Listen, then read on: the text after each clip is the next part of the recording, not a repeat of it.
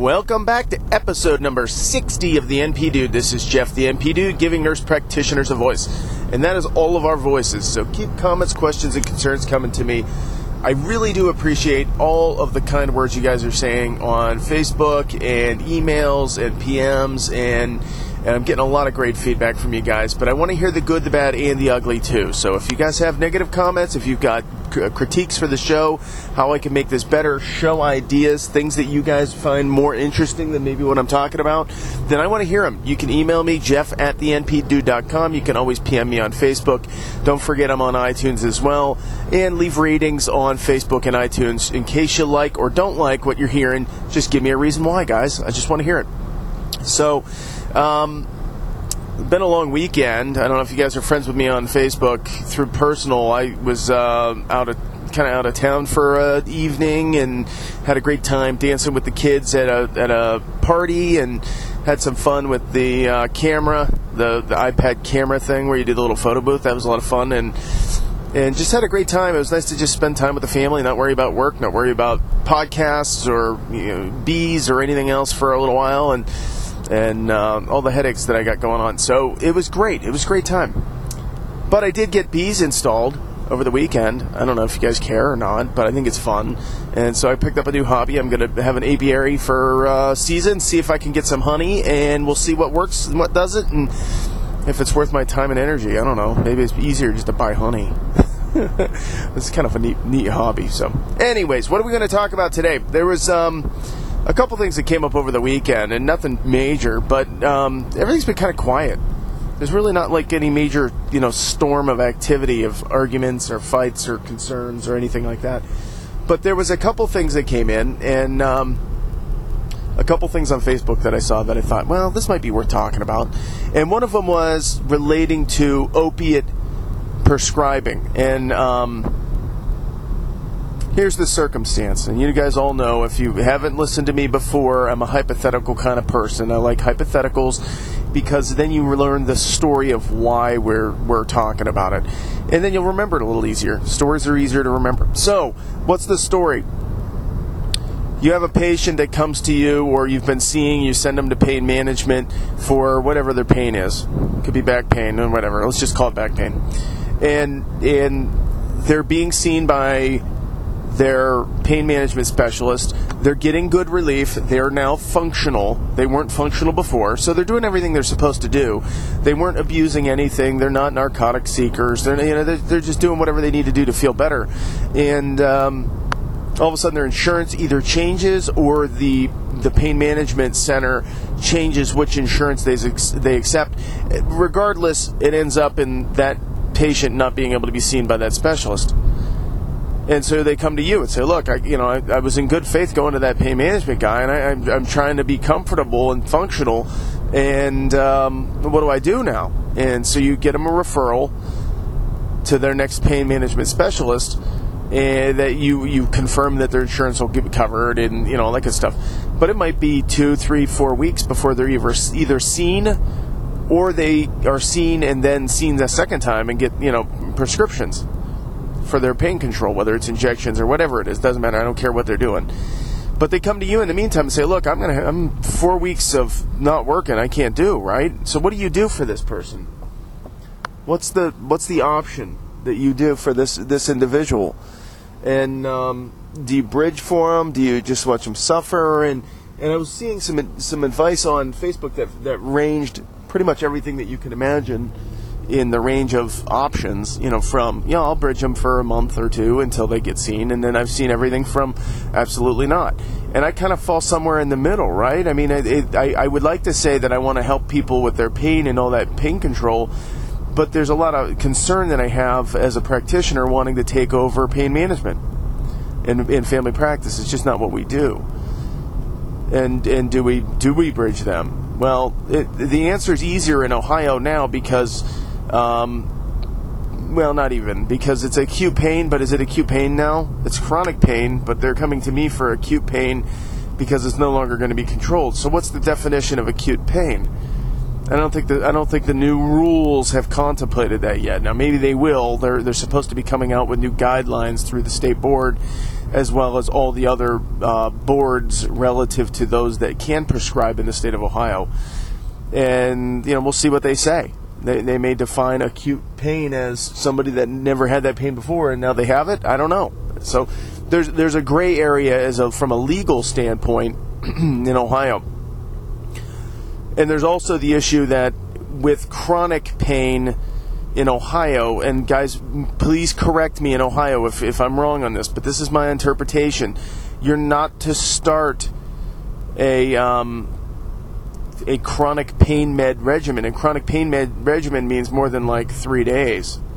If you go out beyond three days of you know Percocet, Norco, or Vicodin, then you're practicing outside of the scope of what the board of nursing allows, and and unless your collaborative physician or a physician, they just opened that up too, is the one that prescribes first, and then you are taking over just you know the the routine chronic pain med script for them on a month to month basis.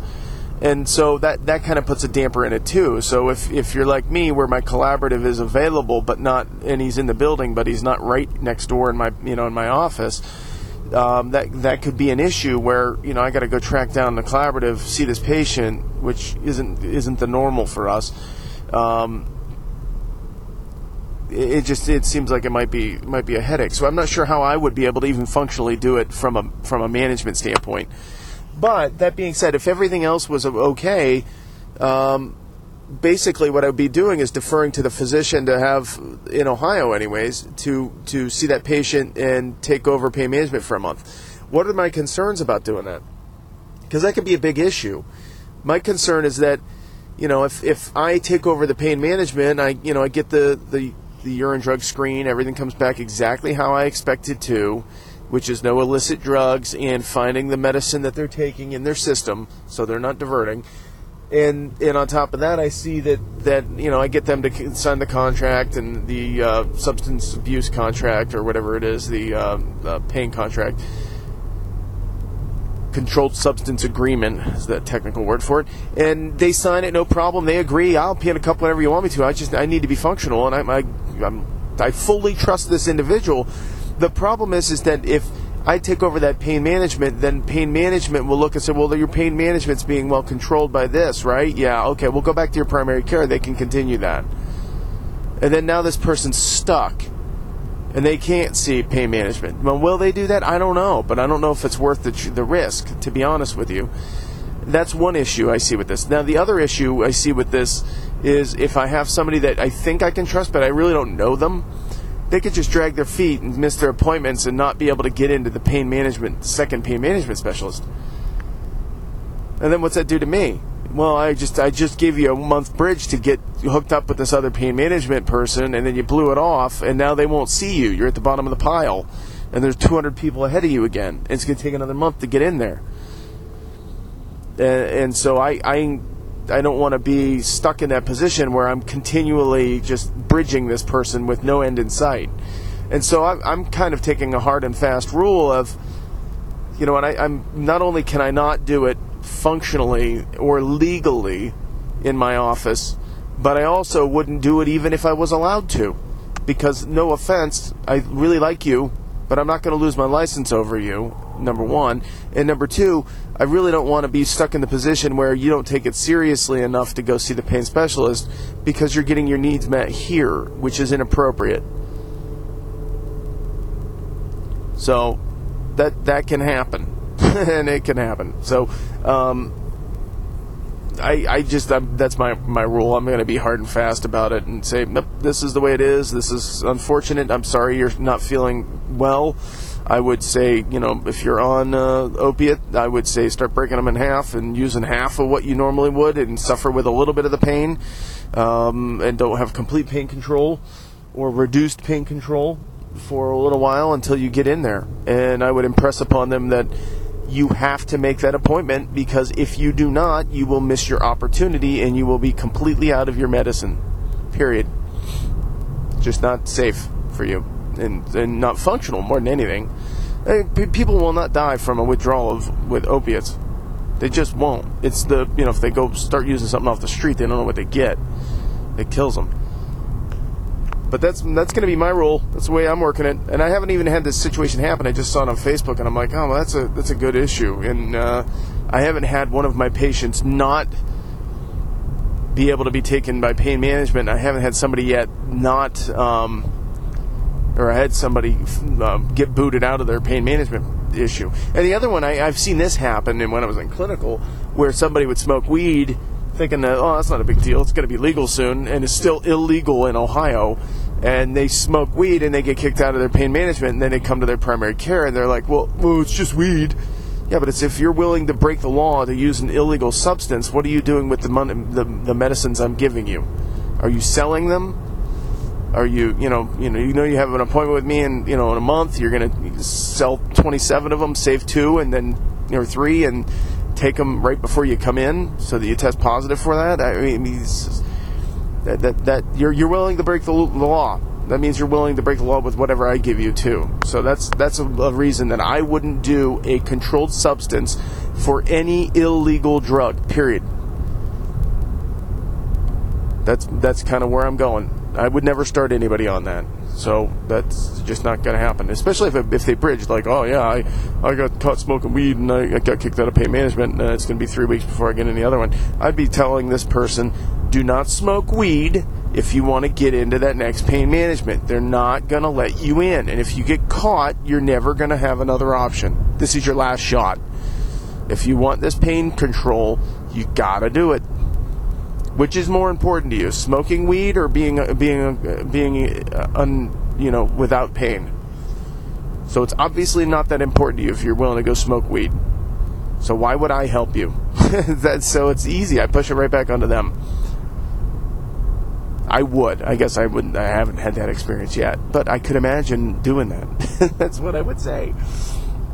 So that was one issue today that I, I, thought was interesting to do and talk about a little bit, and because there was a lot of good advice on it, and it was, and I'm like, well, I could do that, and well, I could do that too, and it was, and there was just a lot of, just a lot of really good advice, but there was nothing definitive. It was, you know, it's a very personal issue, and it's a level of state law, really, is a lot what it comes down to. So even though there was a lot of issues with um, you know back and forth on that one. I think a lot of it could be controlled. You know, a lot of that the argument goes away just by looking at what your rules are in your state.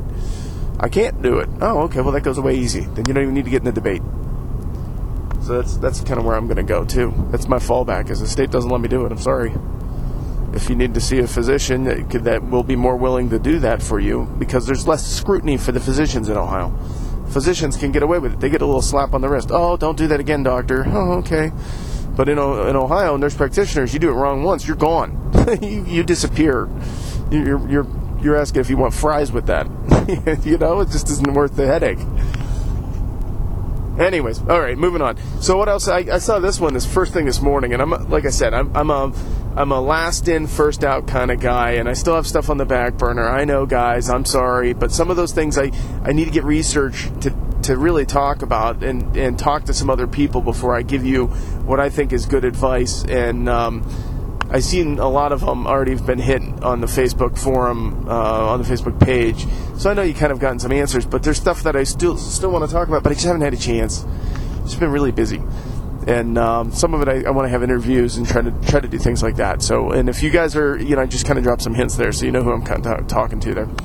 Um, but I saw this one this morning, and I thought that's kind of a neat idea um, to think about and talk about. It's a mental exercise while I'm driving, and I'm not sure how I feel on it yet. So we'll figure out as I as we go, as I talk. Well, this is this is me thinking. This is my thought process. So I saw this thing. Um, this morning that was a study that was posted to one of the Facebook pages, and I just I was making coffee and I just was scrolling through real quick, see what, what what's shaking on Facebook, and um, and it was basically, and, and i would have to look it up, and my phone's in my pocket, but it was basically talking about um, imposter theory of nurses in the nurse practitioner role. And it was, it's not imposter theory, it's imposter something. It's I, ID or IP, I, I can't remember what it was. Uh, imposter phenomena, that's what it is. It's IP, that's the name of it. And imposter phenomena. what what it basically boils down to is they're trying to justify in this study why people don't feel confident in the role that they're taking.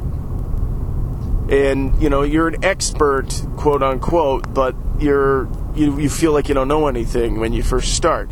And I thought, well, that that's kind of kind of true. I mean, that that's kind of how everybody feels, right? But but I don't think we need to, to go there. this study seems to try to justify something that doesn't really need to be justified. Right? I mean, does anybody assume that they know everything when they get done with NP school and ready to go start? No, nobody knows. But uh, physicians that are in their residency don't know. They're just usually young and they don't realize how dumb they are. They're just cockier and you know they they, they just kind of go you know guns ablazing jumping in and and don't really realize what they don't know. So whereas nurses, we've worked in hospitals, we've worked in outpatient, we've worked in rehab center, you know, we worked at, we've been around the block before we went into NP school, so we know what limitations we have before we, we come out the other side. And as we're learning, we're like, well, I still haven't learned anything about X, Y, or Z. So we're smarter than than than the young people that are coming right out of school and just jumping right into a profession because they haven't had that life experience where we've done that, right? I mean, so I, I think that that justifying that doesn't need to be done. So this imposter theory to me was just kind of it was really a foreign idea, and it was it was a neat like oh okay I'm, I'm, that that's that's neat, and I read through the article real quick, but it really didn't shed any light on well, how do you fix it, and and it didn't really fix it at all. All it did was justify how you feel. And and justification of how you feel to me isn't helpful. Right I, i'm a solutions person. If i feel like i'm inadequate on something what do i do? I pick up a book and i read more. I, I ask for more ex- exposure to that at work. Or i say you know what? I don't really want to do that. I don't like doing that. I want to do this. Then you you change your path. So that that's where i guess i i try to go with things is to learn more and try to figure it out and, and not just justify why and oh we got a name for it now so we can stop there. And it, that's that's kind of the feeling I had when I read that article was okay well now I know what it's called. Yay. What do I do with it? Nothing. It doesn't say anything. It just now it justifies it. And I think justifying something that needs fixed is is is a waste of energy. Right? You spend more time justifying well it's just because I'm new sorry, I killed somebody. Well, it's just because I wasn't new. I was new, and I was, you know, I, I had imposter identity problems. I, I, was, I fell in, darn it, I fell into that trap of imposter phenomena again. Whoops, that doesn't help anything. Go learn it. So, um, to me, this is the takeaway that I have with these type of articles. And the person that posted, I'm sure they had good intentions of just trying to, hey guys, don't worry, you're not alone. This is a normal thing for all new nurse practitioners to go through to me it was like kind of whiny. And I don't mean to be derogatory, and I'll probably get a couple emails that are hate mail, and that's okay. I'm okay with that. I got broad shoulders, I can handle that. But to me, it was very whiny. The article was written whiny. It was, it was, you know, it jumped right into Benner and you know all these, you know, the the theory of novice to expert and and you know just more justification from study upon study and theory upon theory of how people learn and it takes years to get now that, that was that was the only thing I saw in there that was kind of maybe solutions oriented was that you know according to Benner that she at least put some time frames in her research that showed most nurses will typically you know range between three years to be an you know an intermediate level nurse and five years to be an expert. Well guess what? The the rule in general business isn't much different than that. And it's the 5,000 hour rule. If you can do anything and do it functionally, not just on the fringe, you know, every now and then, but if you're doing something 5,000 hours total, you're an expert. What's that come out to be? That's a little over two years. So that's that's in that order of magnitude. So nurses aren't special here. We all, you know, this is, and I, have seen this in engineering. I've seen it in in uh, management. I've seen it in all this different different areas I've been in. When you're new, you don't know. You're a novice. So the theory of novice to expert and Benner and all this stuff, Benner was a knockoff. She took all her crap from somebody else in a different field, and all she did was apply it to nurses. She did not have an ingenuitive thought She didn't have a new thought. She used someone, carbon copied their study and their research and just applied it to nurses. Well, you could apply that to garbage truck drivers. It doesn't matter. You could do it to, you know, um, astronauts. It, do- it doesn't matter what field it is. you're going to have new ones and you're going to have experienced ones. And you could be as educated as you want, and when you get in that role, it doesn't really matter. It's different role, so you start over again. Now you may you may go quicker to that to that expert because of your background, and being able to recognize that that you don't know everything. So an imposter phenomena to me, I think was it was interesting, but it's not helpful. Um, I'd love to hear your guys' thoughts, and I'd love to do like a just sit down and talk about theory with someone. I'd love to have somebody that was like a like a pro nursing theory, just uses them in their practice, and and just uh, because I don't find them functionally helpful. Usually, they usually describe a phenomenon that is pretty obvious, that doesn't really need to be described. That's my my experience but I'd love to see hear from somebody that's you know maybe an older school person that's that's uses theory practically in their in their uh, in in their day to day job. That they would be interesting to me to talk to them because I I'm sure I use some of the theories because most of them are obvious. It's just you know uh, you know health promotion seeking. Why wasn't that one of them? I, I can't remember all their names, but. Um, health seeking behaviors and you know all that kind of stuff. Yeah, sure. That's when you recognize people that are doing that, what do you do? You help them.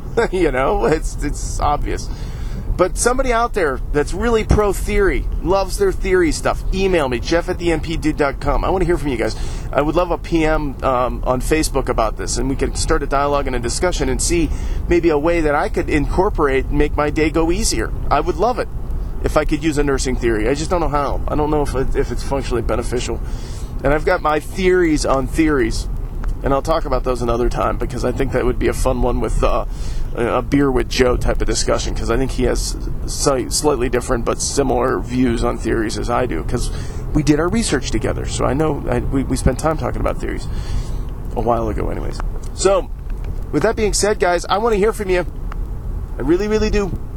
I want emails, jeff at the npdude.com. I know I just said it, but I want to hear from you. I also want those Facebook page uh, likes and shares. It's been slow, but still going, still still increasing. We're at 780 something, 787, 786. I don't know, somewhere in there. So it's getting there. We're going to hit that that thousand mark. We got about uh, seven weeks, eight weeks. We can do it, guys. I need your help, though. I can't do it on my own. I, I need you guys to help me. So, you, you guys that are out there listening, especially you guys on iTunes, I've got a lot of iTunes listeners. I've gotten a bunch of people PMing me saying, Up, I'm on the iTunes. That's all I want to hear from you guys. I want to just hear, I'm on iTunes, and then I want you to share the show. Send it to your friends. Tell your student colleagues that are at school with you. That, you know, there's this wacky guy that's spreading the word about what we're doing, and uh, he's mildly entertaining too, or not. I don't know. Whatever, whatever the reason you're listening, tell your friends. So, anyways, it's a beautiful morning. It's a Monday morning. It's sunny. It's only 35 degrees. I put my bees in yesterday. Hopefully, they didn't freeze into a brick of bees and die. I'm sure they'll be okay. But um, enjoy the day, guys. Have a wonderful, wonderful Monday day. Thanks, and we'll talk soon.